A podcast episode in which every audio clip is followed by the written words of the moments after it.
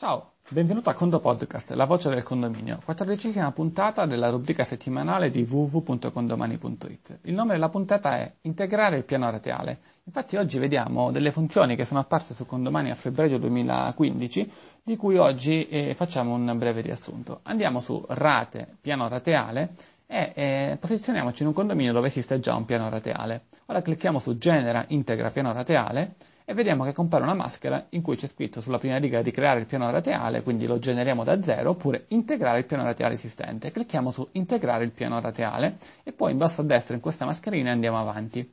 Vediamo che ci compare una schermata con diverse opzioni. Eh, la prima è aggiungi rata di che è il cuore della puntata nonché della funzione. Conguaglio, allineamento preventivo, saldo iniziale o colonna vuota. Eh, a, cosa a, cosa serve e cosa significano queste informazioni? Innanzitutto andiamo, andiamo sul senso. Eh, o- prima, senza questa funzione, una volta che il piano rateale è già creato, non si potevano aggiungere delle nuove rate, mentre oggi con questa funzione è possibile aggiungere delle nuove rate a un piano rateale già esistente e già utilizzato. Il sistema aggiungerà in coda una nuova rata.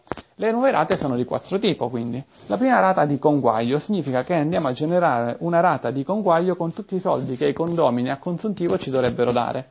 È raramente utilizzata questa funzione, in genere la rata di conguaglio si, crea, si chiede l'anno successivo come eh, rata iniziale, come rata di saldo iniziale, però se a te dovesse servire puoi generare una rata di conguaglio, magari ti rendi conto che eh, il condominio sta spendendo troppo rispetto al preventivo e quindi vuoi generare una rata di conguaglio, bene te la generi. E i condomini ti dovranno dare, eh, almeno secondo questo piano rateale, una rata in più che è esattamente i soldi che loro ti dovrebbero dare realmente eh, oggi se dovesse chiudere l'esercizio oggi.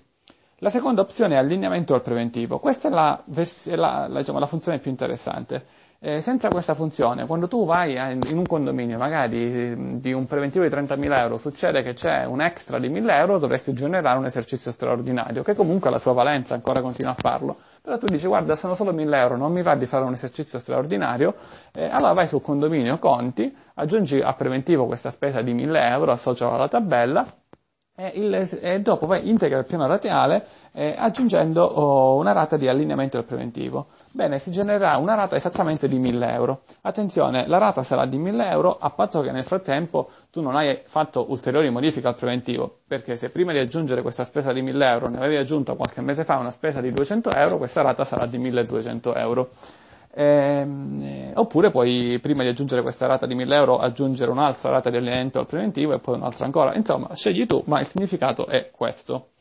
Eh, la terza opzione è saldo iniziale, cioè generi una rata eh, di, in cui c'è solo il saldo iniziale. Magari avevi generato un piano radiale precedentemente in cui non avevi inserito il saldo iniziale, mentre ora lo hai inserito per diverse ragioni. Quindi vuoi generare una rata che contempli solo il saldo iniziale o in più l'ultima opzione, colonna vuota, tu inserisci una colonna vuota, genererai una rata in cui tutti i condomini hanno pari, una rata pari a 0 euro. A cosa ti serve? Ti chiederai. Magari tu vuoi fare una rata solamente per 5 persone su 20, aggiungi una rata pari a 0 euro e a queste 5 persone magari vuoi chiedere esattamente una, un, dei soldi specifici e non preventivati, perché avrai le tue ragioni, e allora lo inserisci.